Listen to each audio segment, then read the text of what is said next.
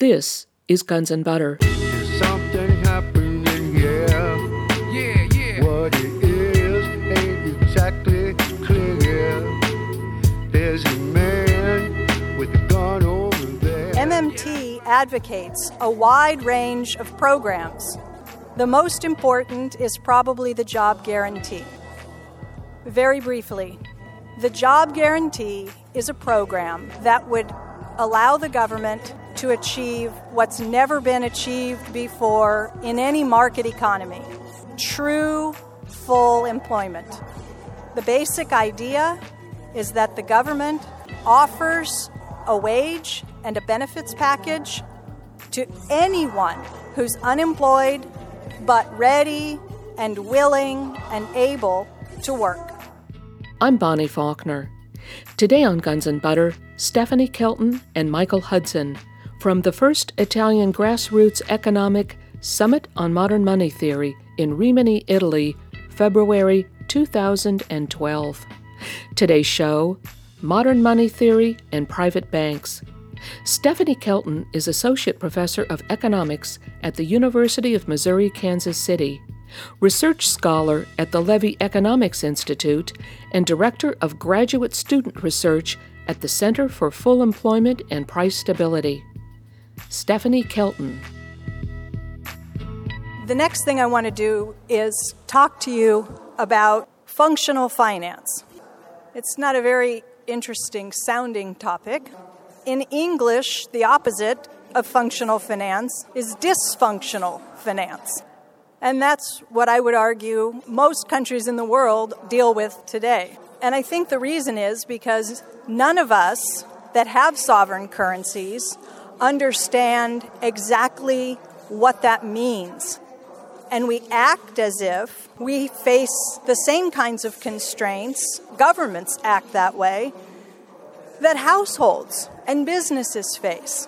We're told all the time that a government should have sound fiscal finances, should live within its means, should exercise fiscal discipline, just the way a household must. But hopefully by now, you understand that a country that operates with its own fiat currency, that is a non-convertible currency, government does not pledge to convert the currency into gold or into some other country's currency, doesn't have to behave like a household. It can use its powers differently. And that's what functional finance is all about. I mentioned this morning the name Abba Lerner. Abba Lerner wrote many important articles and books that influence the work that MMT economists do today. Most of Lerner's early and important works were written as the world was fighting and battling the effects of the Great Depression. Lerner understood, as Keynes did, that unemployment was a normal feature of any money-using capitalist economy. For Lerner, unemployment wasn't just something that countries needed to deal with when there was a Great Depression or a serious recession, but in normal times as well, because the economy always operates with some level of unemployment. Lerner, as an economist, viewed the workings of the economic system very differently from the conventional, classical economist who believes supply creates its own demand. Markets naturally tend to full employment. Governments just get in the way. Intervention by government is unnecessary and destabilizing. When something bad happens in the economy, the best course for government is to keep its hands off. Laissez-faire. Let it be. Markets will fix themselves. They are self-correcting. Lerner didn't accept this, and neither did Keynes. They both understood that market economies are complex, that the decisions taken by the producers are different and not coordinated with the decisions taken by consumers, foreigners, other businesses, government. Lerner did not believe there was a mechanism that would coordinate the spending decisions of all of us with the production decisions of the business sector in a way that kept the economy operating in a healthy manner, in a way that would provide full employment for everyone. Businesses have to produce today without knowing what the future demand for their products will be. Maybe they produced too little and demand was higher than they expected. In that case, they see their inventories fall, and it's a good sign to them. People want more output. They respond by producing more. But if businesses produce output and find that the demand is not there, their inventories begin to rise. The signal to them is, you've produced too much. What do they do? Conventional economic theory tells us this is not a problem. If inventories build up, prices fall until there's demand for everything that's produced. But in the real world, we know better. We know how businesses respond when demand for their goods is falling. They respond by cutting back their production and laying off a part of the workforce. It gives rise to unemployment. It's natural. That's the way market economies all operate. There isn't a single capitalist economy anywhere in the world that achieves full employment and sustains it. Every market economy goes through a business cycle, an upswing where times are good and unemployment is low, and a downswing where times are not good and unemployment is rising. Lerner recognized that, and he called on the government to respond in a particular way. The conventional view is that if there's unemployment, it simply means employers don't want to hire the workers at such a high price. The solution to unemployment for most of the academic economists in the world is therefore lower wages, right? Too much supply of labor, unemployment must mean the price of labor is too high. So the solution is to cut wages. If something goes wrong in markets, you let markets fix things, keep government out. Sometimes economists talk about structural problems in the labor market. Well, unemployment exists because the jobs that are available require certain skills that the unemployed don't have. Therefore, they propose things like training programs for the unemployed. All we need to do is get the unemployed together, train them, give them better skills, and they will go out and find jobs. The problems are almost always with the worker.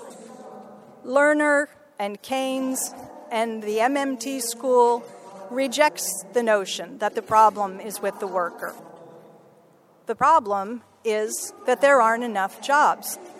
If you took 100 dogs and you buried 95 bones in a field, and you told the dogs their job was to go out and find a bone, what's the very best case scenario? The best you can possibly hope for is that 95 dogs come back with bones. 5 dogs can't get bones. More likely, some dogs will get lucky. They'll stumble across a few extras. Some may have better skills. They'll find 3 or 4. So the number of dogs that come back without bones may be 10 or 15. The conventional economist would gather the dogs together, the ones that had no bones, and train them to sniff out bones more effectively. Then they would send those 100 dogs back out into the field and tell them to go come back with a bone. And again, the best you can get is 95 dogs with bones. What's wrong is that there aren't enough bones. There's nothing wrong with the dogs. The bones are the jobs. There's nothing wrong with the unemployed. There simply aren't enough jobs.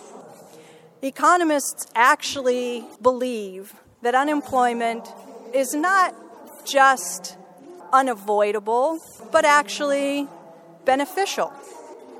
They think that unemployment helps to discipline the worker, because if you're afraid of becoming unemployed, you're more likely to work harder, do a better job, for fear that you may lose your job. Economists believe in a trade-off. We could have lower unemployment, but that would lead to inflation, and that's the worst possible evil in the world.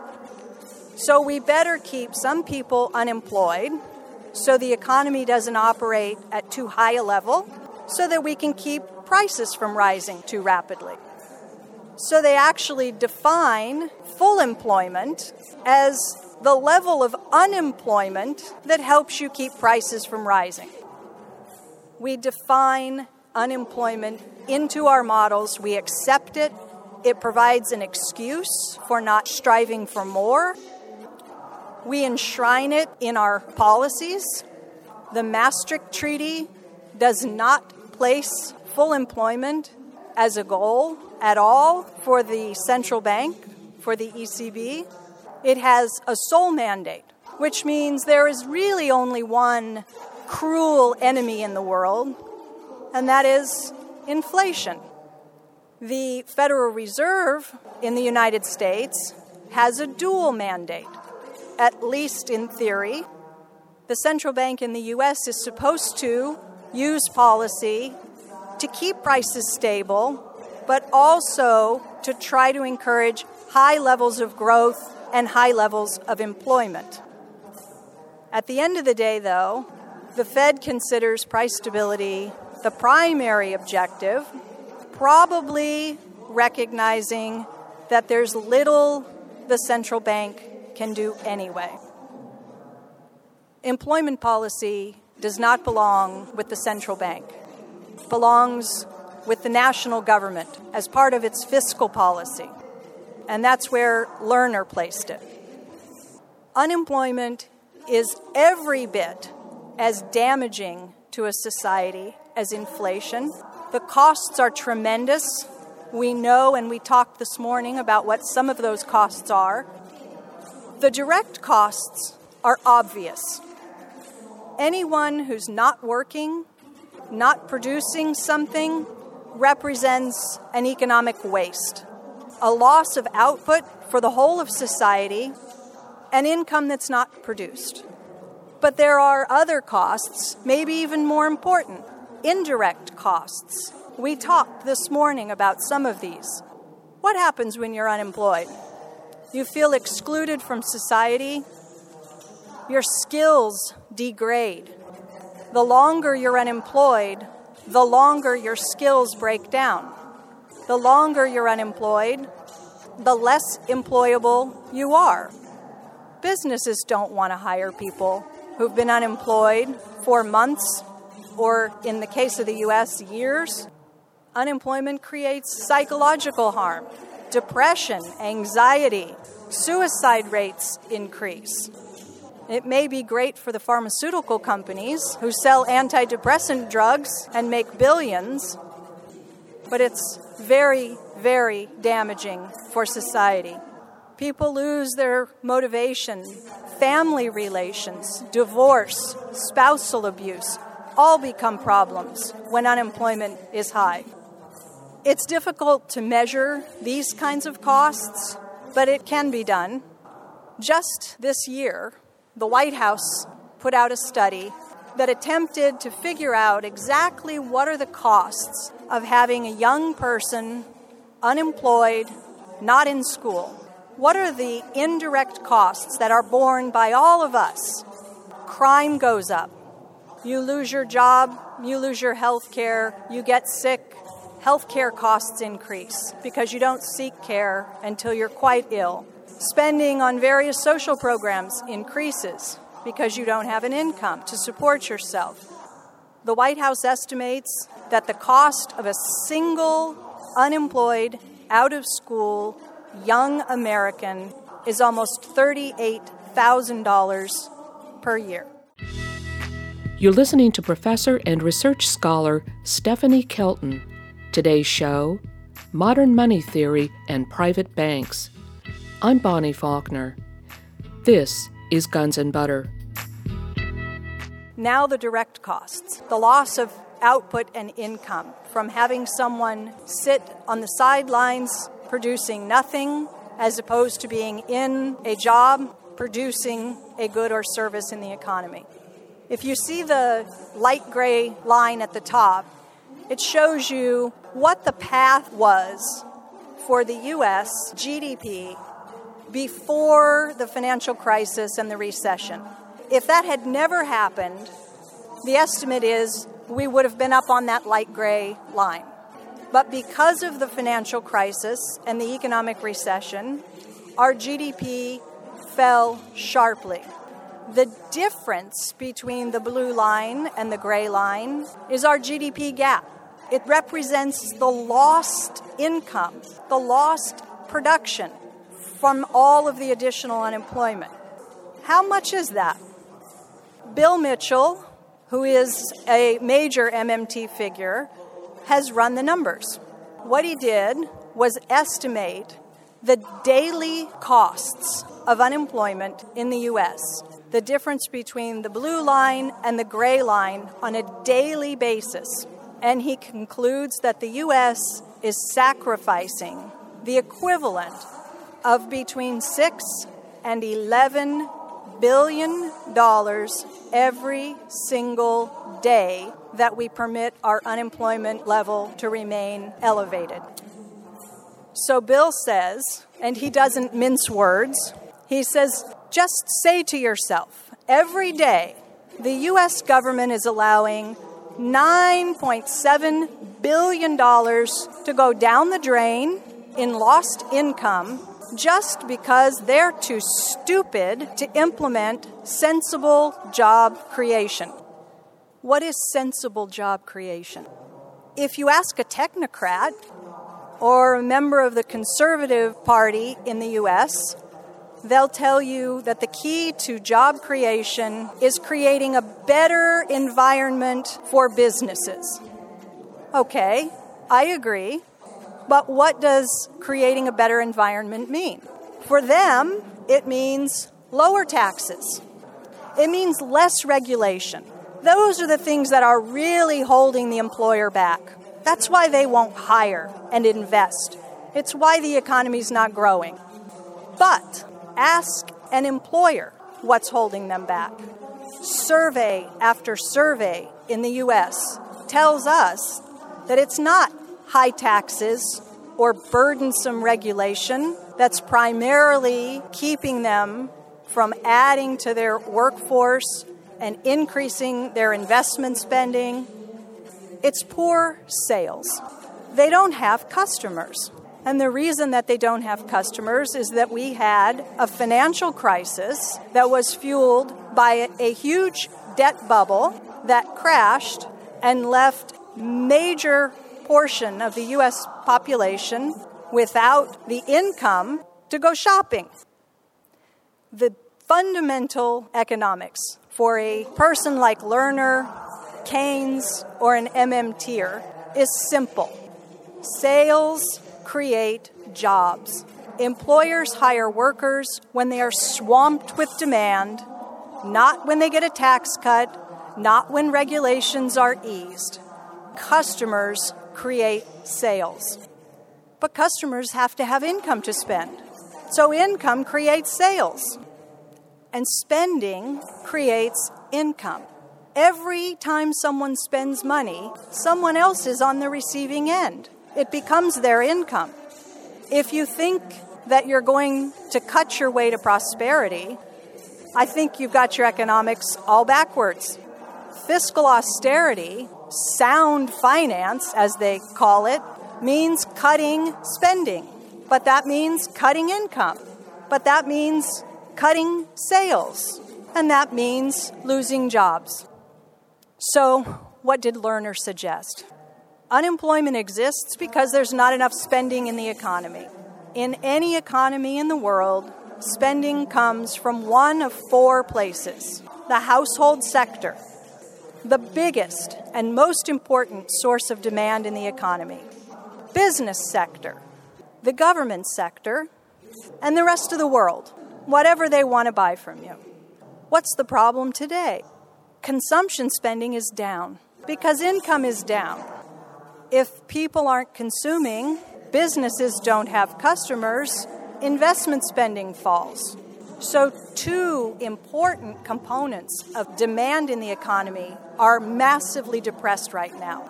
Lerner's recommendation is that you have to offset that with government spending. Functional finance is the term he gave to his proposal for the way the government should run its fiscal macroeconomic policies.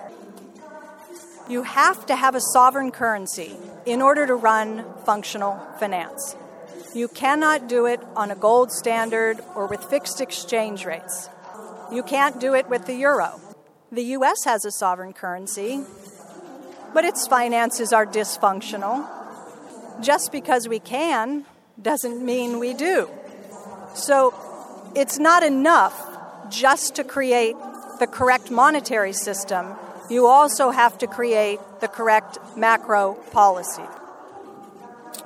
Abba Lerner wrote a very colorful article called The Economics of the Steering Wheel. And in the beginning of the article, he talks about this imaginary planet where the Martians drive around on this complicated interplanetary highway system. The cars don't have steering wheels. The roadways have high curves. The cars bounce from left to right, meandering around the path. Lerner says, if someone from Earth visited this planet, they would look at this highway system and call it crazy. Wow, aren't we clever on Earth? We put steering wheels in our cars. We don't bounce around from curb to curb. We control our destiny. And then he says, why aren't we so smart when it comes to our economy? We give up the steering wheel, we let markets push us around, and we assume there's nothing we can do. Laissez-faire, let it be. So what does Lerner want? Functional finance. The government's job is twofold. One, the government has to keep the level of spending in the economy high enough to maintain full employment. Two, the government uses its powers to adjust taxes, spending, in order to achieve the first goal. You don't target an arbitrary deficit level. You let the deficit go where it needs to go in response to what's happening in the economy. Taxes don't finance the government. They help drive the monetary system. They get the government's currency accepted, they give it value, but the government doesn't need to get money from the private sector to spend. The government spends by issuing its own currency. The government doesn't even need to borrow to do this. In fact, Lerner said it shouldn't.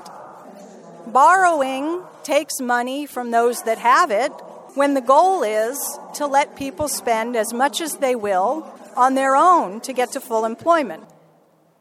With a sovereign currency, governments spend by directing their bank to credit someone else's account. This almost always happens without the government even writing a check.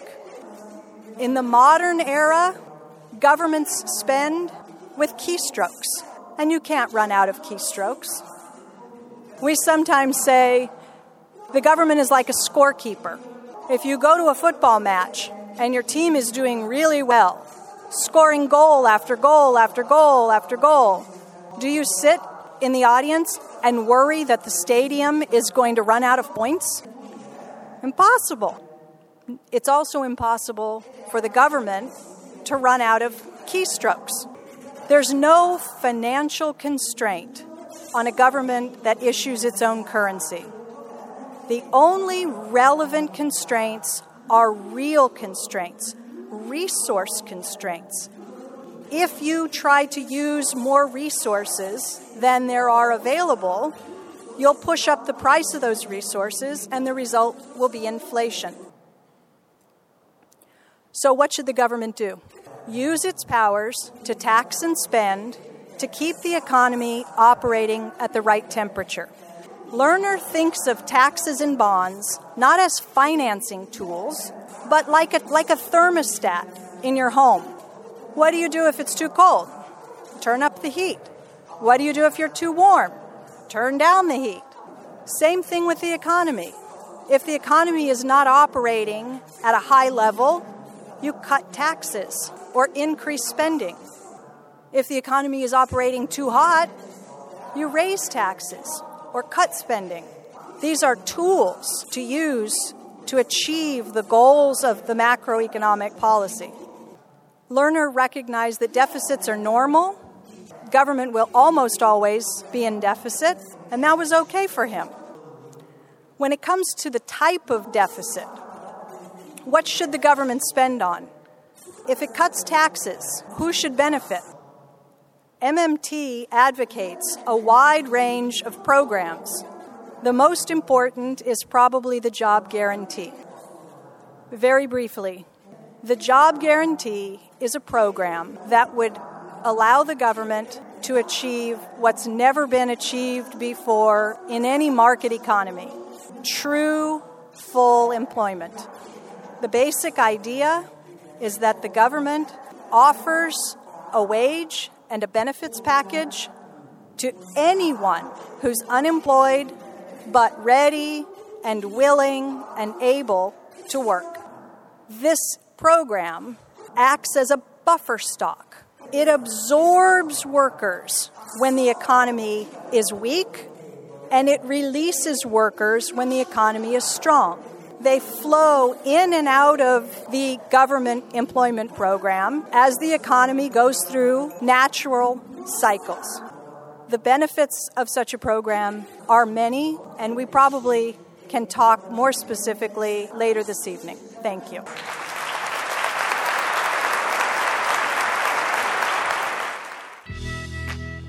You've been listening to professor and research scholar Stephanie Kelton at the Summit on Modern Money Theory in Rimini, Italy.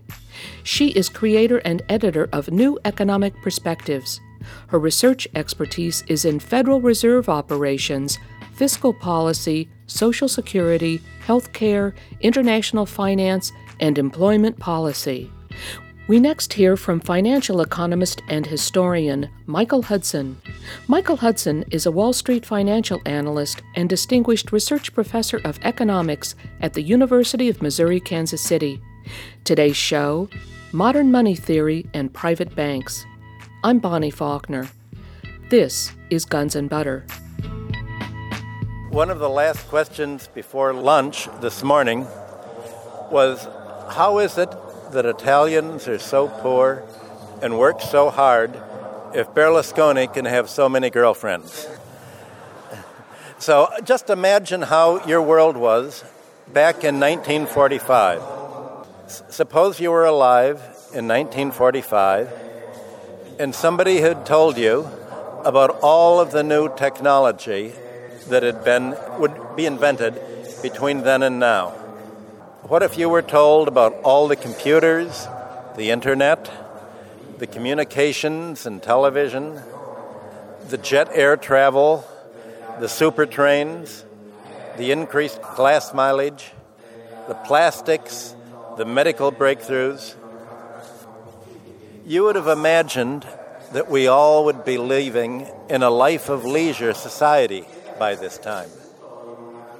And in fact, all of this was celebrated as a post-industrial economy. And indeed, productivity has grown so much that under all of the textbook models, the idea was that rising productivity would be passed on to labor in the form of lower prices, so wages would go further, or higher wages. The whole idea was who is to get the fruits of all of this productivity. And in all the textbooks, there was what was called Say's Law. Workers had to be able to buy the results of what they produced. And this was a circular flow, the circular flow between producers and consumers. And this idea goes all the way back to the French physiocrats, just before the French Revolution, who created economics and account keeping. The founder of physiocracy, François Quesnay, was a medical doctor and a surgeon, and he based the idea of national income accounting on the circular flow within the body between producers and consumers. So the idea was that all of this increased production had to be increased consumption. So the idea was, as a variant of functional finance, that production creates its own market for consumption by paying workers who then buy the products they produce. So the question is, why hasn't this occurred? With all of this productivity since the end of World War II, and especially since 1980, why aren't you all rich and enjoying a leisure economy? And after World War II, mainly the men worked and the women were at home. Since 1945, women have been forced into the labor force for what are called two-job families, and now they're three-job families. If you project labor participation rates, by the year 2020, every woman will have to work 18 hours a day, and her children will have to begin working at the age 3 to sustain their standard of living. If you were going to have children, you'd better send them to work at the age of 3, or you will go broke. Well, obviously, what has happened is that what was applauded as the post-industrial economy has become the financialized economy. The reason you are working so much harder than you were before is because you're paying off your debts. You're not buying the goods and services that you produce. You're paying the banker. Because you can only maintain your consumption standards and keep on spending what you produce if you borrow to do it. That is the Euro plan for you. That is how the Euro plan is replacing industrial capitalism with finance capitalism. Wages and living standards have not risen. All of the gains have been siphoned off by finance. And it's not, when they call for austerity, it is not the fat that they're cutting. The fat is the financial sector. It's the bone. It's the industrial sector. So the post-industrial economy means deindustrialization. It means unemployment for you, and unemployment means lower wages. In all of the economics textbooks, in Economics 101, as you saw on the door, there are supply and demand curves. The idea is that the higher the employment rate, the more you have to pay labor to drive it into the labor force. So the government officials and the bankers read these textbooks, and they say, okay, so the less employment, the more wages go down and the more we earn. And so we want unemployment in order to maximize the power of our wealth over labor. 150 years ago, this was called the reserve army of the unemployed. You need unemployment to keep labor down. So, despite the fact that you have productivity rising since World War II, the real economy and your wages have become an S-curve, tapering off. What has grown in keeping with productivity is the magic of compound interest. This growth in compound interest has absorbed all of the increase in productivity, and it's accrued to the 1%, not to the 99%. So when you understand this, you have to understand how to answer the questions that were raised before lunch today. The key is look at how today's economy is different from what occurred in 1945, and you'll see that we're at the end of a long cycle. Back in 1945, in every country, the private sector was relatively free of debt. There was very little for consumers to buy in the war, and companies had little reason to invest except for the government. So most families had very little debt, but they had a lot of savings. And today, the economy is the reverse. The savings have been run down, and the economy is in debt. It's important to know how this occurs, to know how to stop the process that has taken place for the last 70 years. The reason is not only financial, it's been fiscal. The taxes have been shifted off banks and their customers, mainly real estate and monopolies, onto labor. In the United States, for instance, in the 1930s, 70% of all state and local tax revenues came from real estate, from the property tax. Today, only 1/6 comes from that. States and cities have been convinced to lower the property tax burden and to take an income tax and a sales tax and the worst, most anti-labor tax of all, your value-added tax. Your value-added tax is intruding onto the market and shrinking it and preventing you from buying the goods that you produce. And they're taking your value-added tax and they're giving it to the bankers who control your governments and control your politicians. And when even your politicians can't sell out, they then say we need a technocrat to impose even more taxes, to tax you labor more, to give more to the banks, to bail them out because the plan they have for you doesn't work and it leaves somebody bankrupt, and it's not going to be the banks because they're who give us our jobs.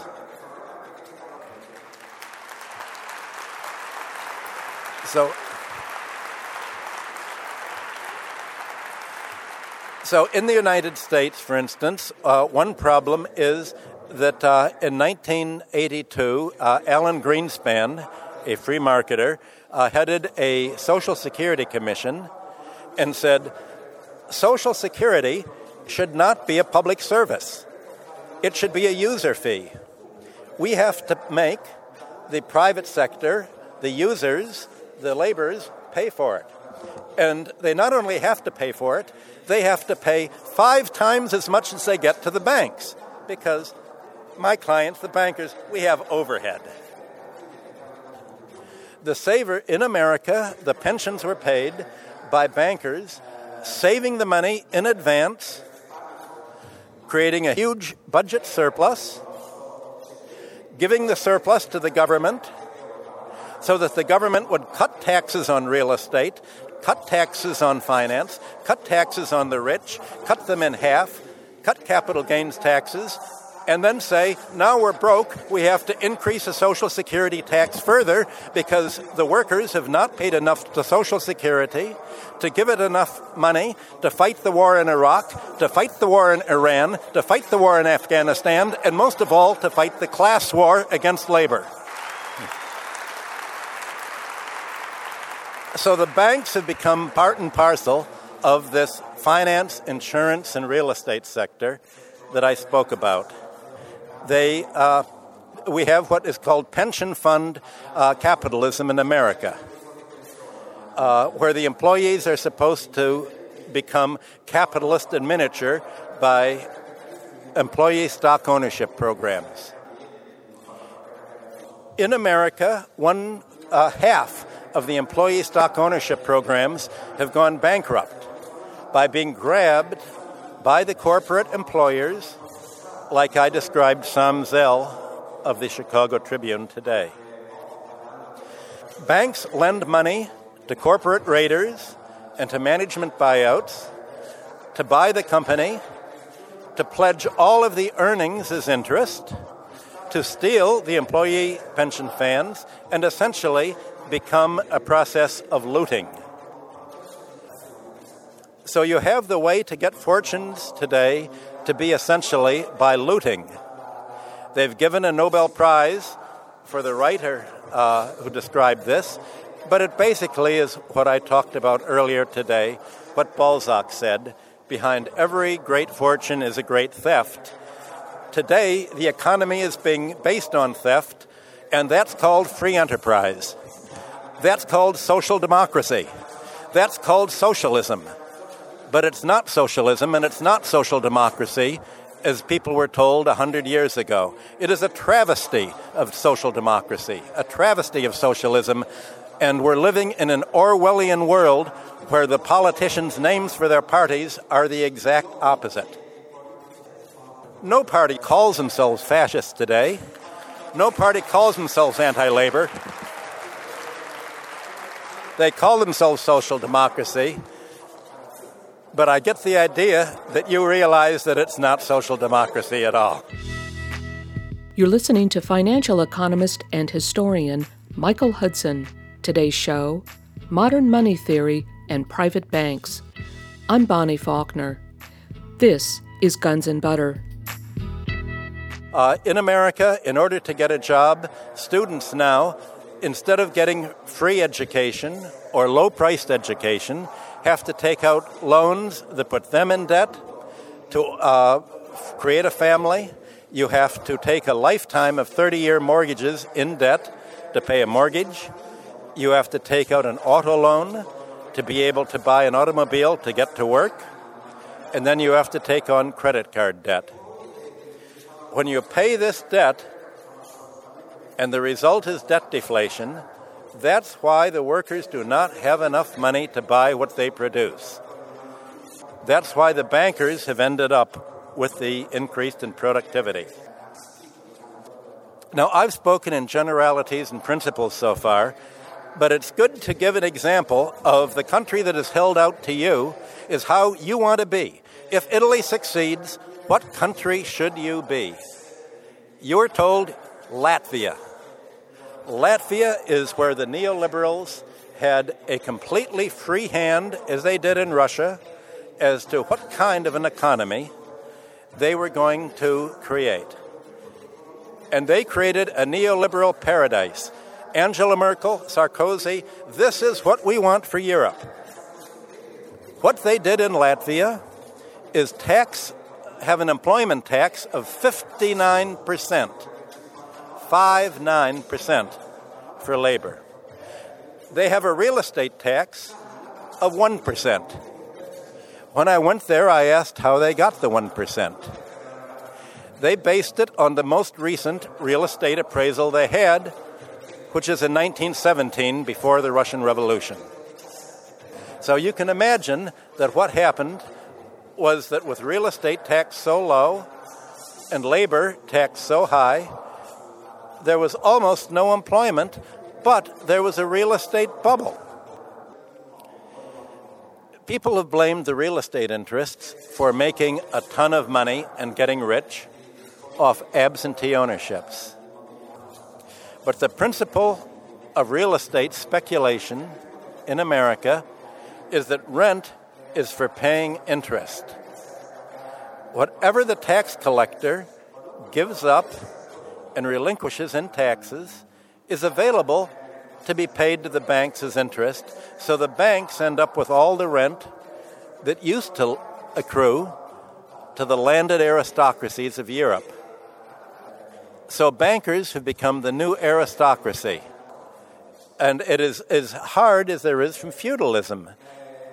So what you're seeing today is the same economic grab that gave birth to European feudalism.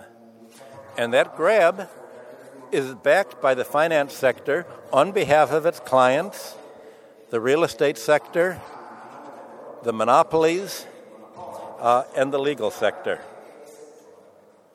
The result is that 1/3 of Latvia's population between the age of 20 and 35 either has emigrated from the country or is planning to emigrate. The population has shrunken by 15% under neoliberalism.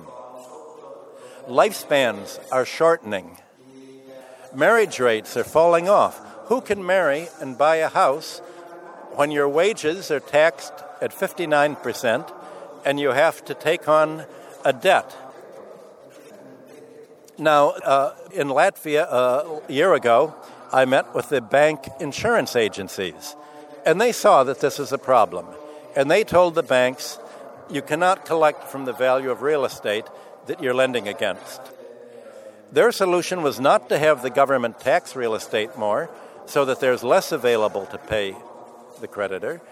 Their solution was to go to the banks and say, when somebody comes to borrow a mortgage, you have to have their parents sign, their children sign, their aunts and their uncles sign, so that when we foreclose, we can not only foreclose on you, we can foreclose on the whole family. And we can make the whole family emigrate or be reduced to poverty. The same thing has happened to Iceland. Iceland's debt, which is much worse. People have spoken to Iceland as if it were a model of what should be. It was only a model of how the populations should vote against the banks. But Iceland, even more than Latvia, is a banker's paradise and such a hell for workers that, as I said, 10% of the population, 30,000 Icelanders, have emigrated to Norway, and other country Icelanders are told to move elsewhere. What Iceland has is what is planned as a model for you. The index that they owe to the bank of the debt is linked to the foreign exchange and the consumer price index. So since the credit crash of 2008 from the crooked Icelandic banks that were looted, if you took out a 1,000 euro debt, you now owe 180 euros on it, against property that has fallen from the equivalent of 100 euros down to 40 euros. So you're in negative equity, you're personally liable, your family is liable, and the debt has gone up. Now, Paolo asked me earlier to talk about the vulture banks.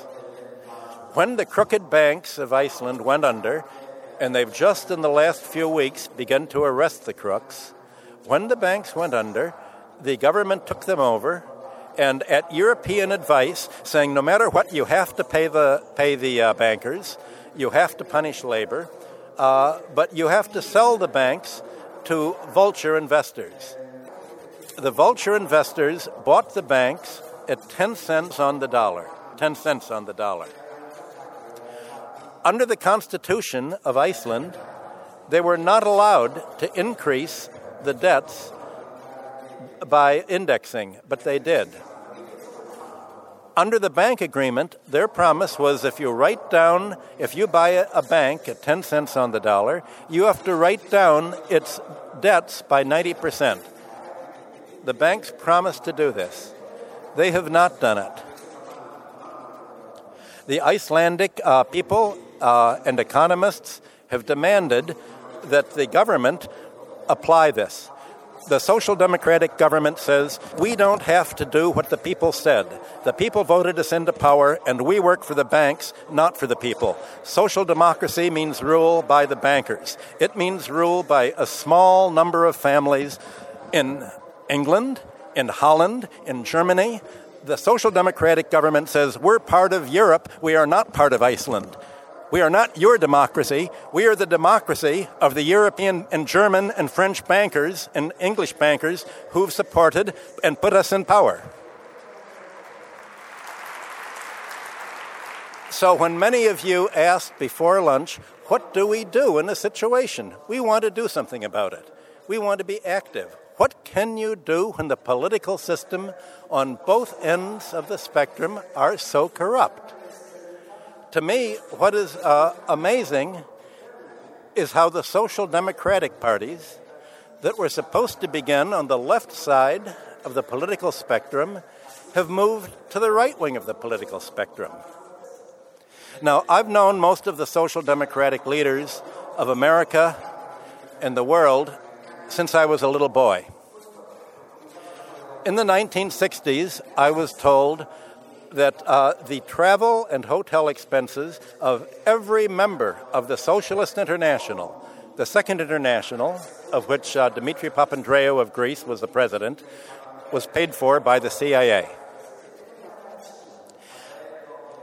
I watched the Socialist Party in America come to support the Vietnam War and to ban all criticism of the Vietnam War in its youth magazine. So it lost 90% of its members. The theory was that you could not have Marxism until you freed the world from Stalinism. And to do that, the Social Democratic Party of America, the Socialist Party, joined the Cold War effort and became the supporters of the Johnson administration and the Vietnam War. Politics was turned upside down by the triangulation of socialism and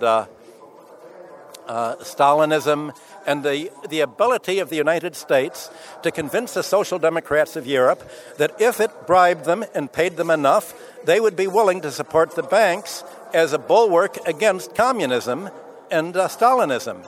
And so the Social Democrats sold out with great personal benefit to themselves and really believed that the way to finance industry, to oppose the industrial exploitation, was to support financial exploitation.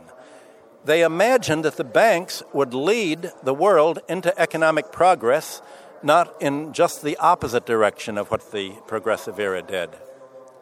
So the result is that the Social Democratic parties of Iceland, of Latvia, of Scandinavia, and of other European countries now believe that the way to employ labor is by austerity.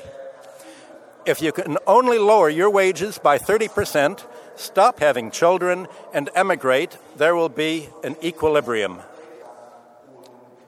This is the exact opposite of what industrial capitalism proposed, and yet it's the dynamic that you have today. The alternatives, and I'm just going to hint them for what I will be talking about in the next, not all taxes are bad. Taxes on labor add to the cost of labor. Of course, you want to untax labor, untax consumers, get rid of the value-added tax. But there's one kind of tax that's good, and that's the tax on unearned income, on land rent and monopoly rent.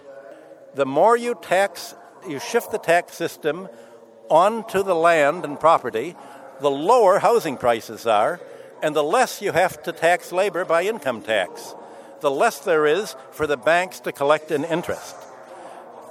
The bankers are against government because they want all of the taxes that are now paid to the government to be paid to themselves as interest. I'll expand that in the later versions tomorrow morning. Thank you. Un applauso al traduttore, per favore.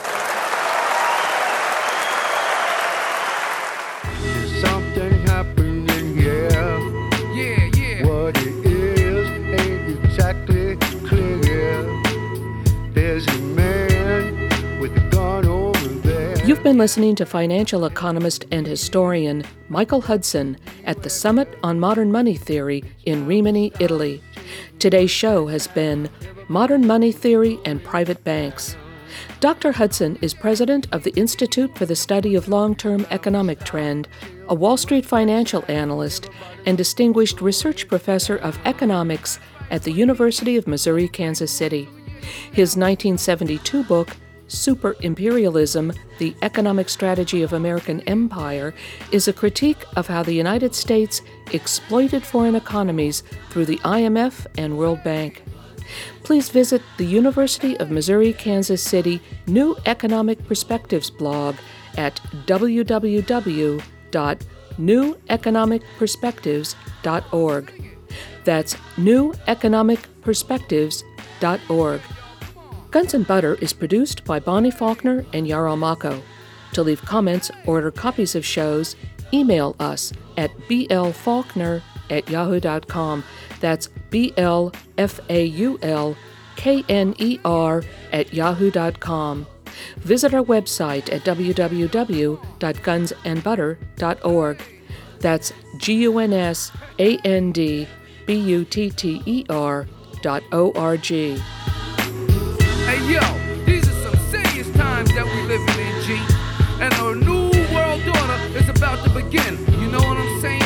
Now the question is, are you ready for the real revolution, which is the evolution of the mind? If you seek, then you shall find that we all come from the divine. You dig what I'm saying? Now if you take heed to the words of wisdom that are written on the walls of life, then universally we will stand, and divided we will fall, because love conquers all. You understand what I'm saying? This is a call for all you sleeping souls. Wake up and take control of your own cipher, and be on the lookout for the spirit snipers.